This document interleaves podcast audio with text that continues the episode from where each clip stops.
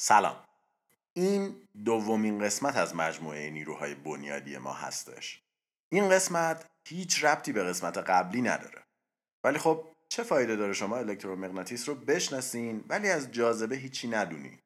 مثل این میمونه که فصل دوم سریال فارگو رو بدون دیدن فصل اول ببینید. مشکلی پیش نمیاد ولی خب تجربتون می‌تونه بهتر بشه.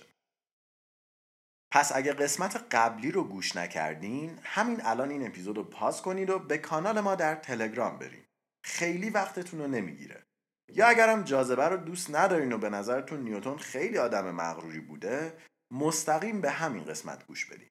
در هر صورت این شما و این دومین قسمت از مجموعه نیروهای بنیادی.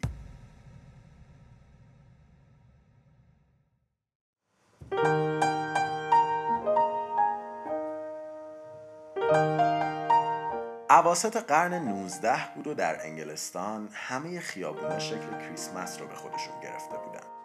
مردم مشغول خرید کادو بودن. مغازهدارا همه جا رو تزیین کرده بودن و همه برای سال نو هیجان زده بودن.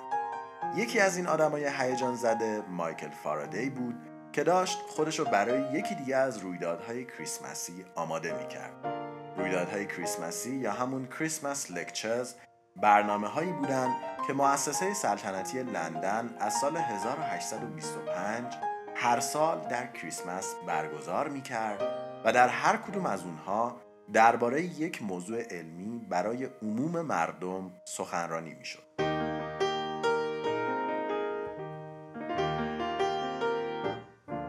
اتفاقی که در راستای عمومی سازی علم و آسون سازیش بود. یه جور استرینکست قدیمی مایکل فارادی یک شیمیدان و فیزیکدان شناخته شده در لندن بود و قصد داشت سخنرانی خودش رو به یه موضوع خیلی جذاب اختصاص بده. الکتریسیته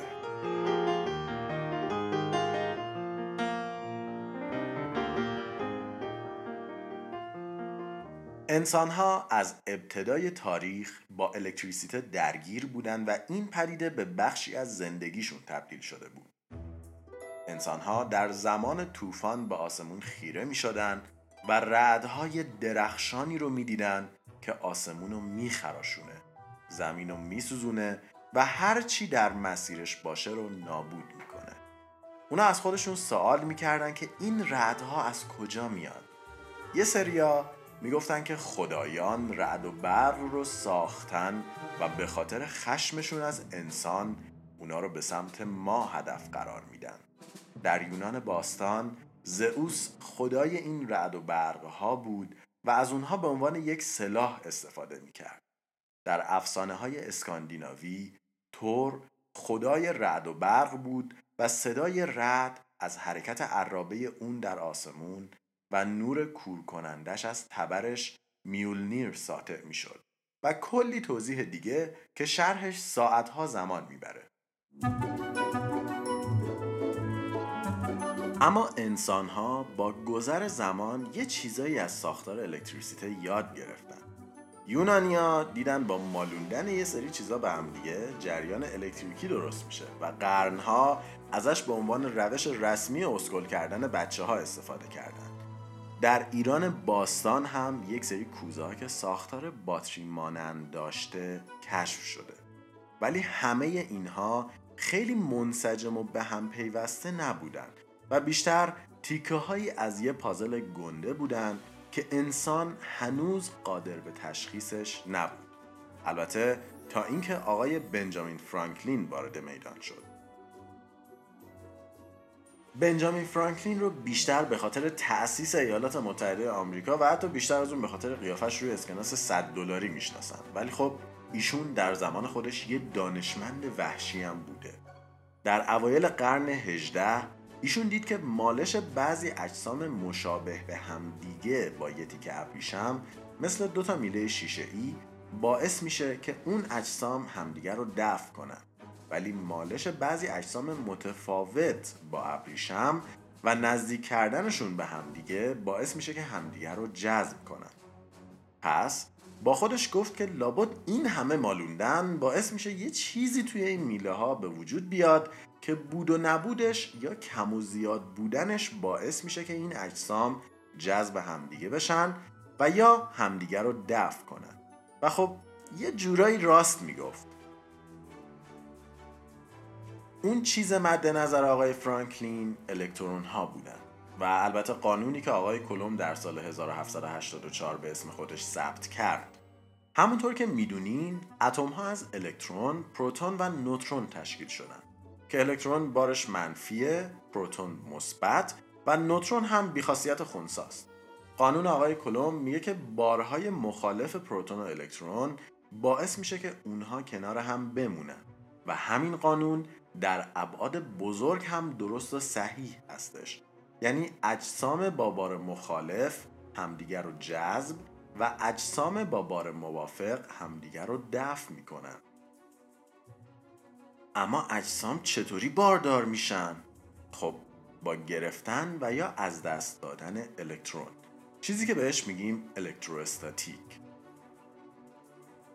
الکتروستاتیک همونجور که از اسمش پیداست استاتیکه. یعنی ساکنه. و توی هر جسمی ممکنه جمع و لبریز بشه. اکثر اجسام تعداد الکترون و پروتون هاشون برابره و به خاطر همین خونسا هستن. ولی بعضی اجسام مثل لاستیک توانایی الکترون گیریشون بالاست و بعضی چیزا مثل پشم توانایی الکترودهیشون. چیزی که دلیلش نحوه تقسیم بندی الکترون ها در اوربیتال های اتم هستش که باعث میشه بذارین اینو بذارین برای اپیزود دیگه.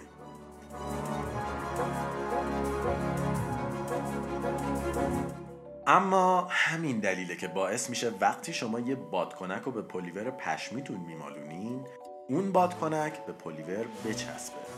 چون که این بار الکتریسیته در قالب الکترون های فرار از پشم به بادکنک منتقل میشه و یک جریان درست می‌کنه که اینا رو کنار هم نگه میداره. و خب surprise ساختار رد و برق هم همینه. رد و برق در اثر انتقال الکترون به خاطر مالش ابرهای بارانی به همدیگه به وجود میاد که باعث میشه ابرهایی با بار منفی درست بشن.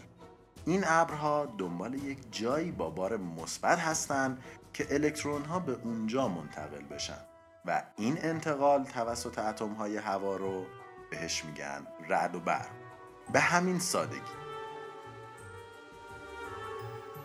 گاهی مقصد این الکترون ها زمینه گاهی ابرهای دیگه است گاهی هم پس کله شماست که خب در گزینه آخر مرگتون تقریبا حتمیه پس اگه الکتریسیته همون حرکت الکترون ها از یه جای منفی به یه جای مثبت هستش آیا ما هم می‌تونیم اونو برای خودمون درست کنیم؟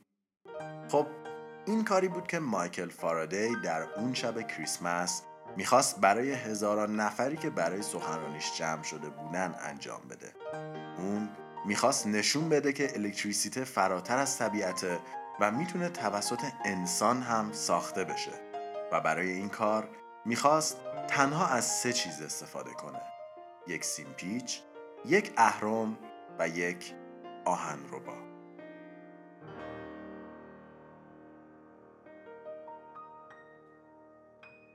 آهنرباها اجسام خیلی عجیبی بودن. در مصر باستان ازشون برای شعبده بازی استفاده می‌شد. در روم به عنوان سنگ های قیمتی نگهداری می شدن و در چین یک جور کلک برای خل سلاح دشمن بودن.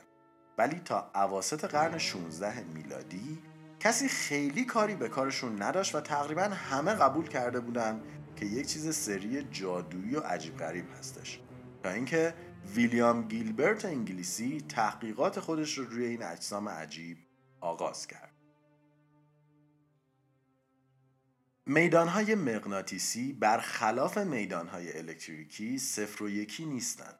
یعنی هم مثبت هستند هم منفی. مثل یک آهنربا که همیشه یه طرفش بار مثبت داره و یه طرفش بار منفی. شما اگه این آهنربا رو نصف هم کنین بازم اون دو نصفه خودشون دارای بار مثبت و منفی میشن. و این تا ابد ادامه پیدا می‌کنه که شما به اتمش برسین. که خب خود اونم احتمالا هم بار مثبت داره هم بار منفی.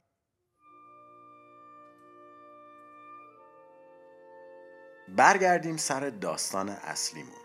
در اون شب برفی مایکل فارادی می‌خواست ثابت کنه که می‌تونه با یه میدان مغناطیسی یه سیمپیچ رو باردار کنه اون سیمپیچ رو در میان میدان مغناطیسی آهنربا گذاشت و شروع به چرخوندنش به کمک اهرم کرد و بعد از چند لحظه و در کمال ناباوری سیمپیچ دارای بار الکتریکی شده بود اتفاقی که قدرت الکتریسیته رو از انحصار طبیعت خدایان درآورده و به انسان هدیه می‌داد.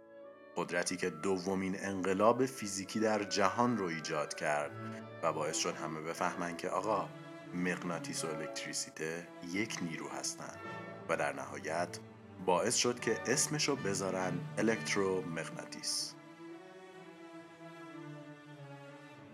اما با این پیوند نیکو حالا یه سوال بزرگتر به وجود اومده بود اونم این که چطوری این دوتا پدیده می‌تونن یکی باشن و اگه این دوتا میدان یکسان هستن آیا تا ابد به همدیگه تبدیل میشن و میدان مغناطیسی باعث ایجاد میدان الکتریکی و میدان الکتریکی باعث ایجاد میدان مغناطیسی میشه؟ اینجاست که یک دانشمند دیگه وارد داستان ما میشه دانشمندی به اسم جیمز کلارک مکسول مکسول در دهه 1860 با استفاده از آزمایش فارادی و تحقیقات خودش یک پیشبینی عجیب انجام داد. طبق معادلات مکسول میدان الکتریکی متغیر با زمان باعث ایجاد میدان مغناطیسی میشه و برعکس پس اگه یه میدان الکتریکی متغیر میدان مغناطیسی بسازه میدان مغناطیسی هم میدان الکتریکی می‌سازه و وقتی این کار تا ابد ادامه پیدا کنه برایندش میشه یک موج الکترومغناطیسی. موجی که تا ابد میره جلو و سرعتی برابر با نور داره. سی سال بعد یک فیزیکدان آلمانی به اسم هنریش رودالف هرتز با آزمایش فرضیه مکسفل تونست اونو اثبات کنه و خاصیت دوگانش رو ثبت کنه. اما در طی انجام این آزمایش ها اون یک کشف خیلی خیلی عجیب دیگر رو هم انجام داد اون متوجه شد که امواج نور شبیه امواج الکترومغناطیس نیستن بلکه خود الکترومغناطیس هستند. پس از این کشف ها و با ورود شخصیت هایی مثل نیکولا تسلا و توماس ادیسون انقلاب الکترومغناطیس گسترده و گسترده تر شد تا به جایی که امروز هستیم رسید. زندگی امروزه ما بدون دستاوردهای فارادی و مکسول واقعا بیمعنا بود. مثلا همین اینترنتی که شما پادکست رو ازش گرفتین همین کامپیوتر یا تلفن همراهی که دارین باهاش کار می‌کنین همه و همه ساخته و پرداخته امواج الکترومغناطیس هستند. امروزه تمامی روش هایی که ما برای تولید برق استفاده می کنیم مثل سوخت های فسیلی، انرژی هسته‌ای، صد، باد و غیره همه از آزمایش کوچولوی کریسمسی ساده آقای فارده استفاده کنند و تلاشی برای به حرکت درآوردن یک آهنربا حول یک شی هستند و تمام روش های ارتباطی که داریم از وایفای خونه گرفته تا تماس های تلفنی، گفتگوهای ماهواره‌ای و غیره برداشتی از فرمول های آقای مکسول هستند. بعد از یکی شدن الکتریسیته و مغناطیس، دنیای فیزیک یکم آروم گرفت. دیگه چیز جدیدی برای کشف کردن وجود نداشت و دانشمندا فکر می‌کردن همه اسرار جهان رو کشف کردن.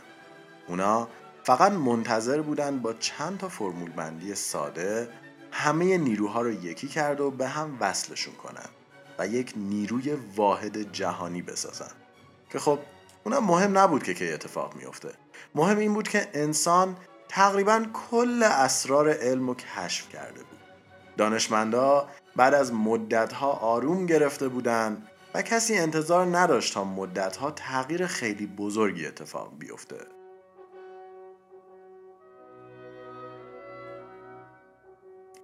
تا اینکه یک کارمند جوان دفتر ثبت اختراع در سوئیس وارد بازی شد. جوانی آلمانی با نام آلبرت انیشتین.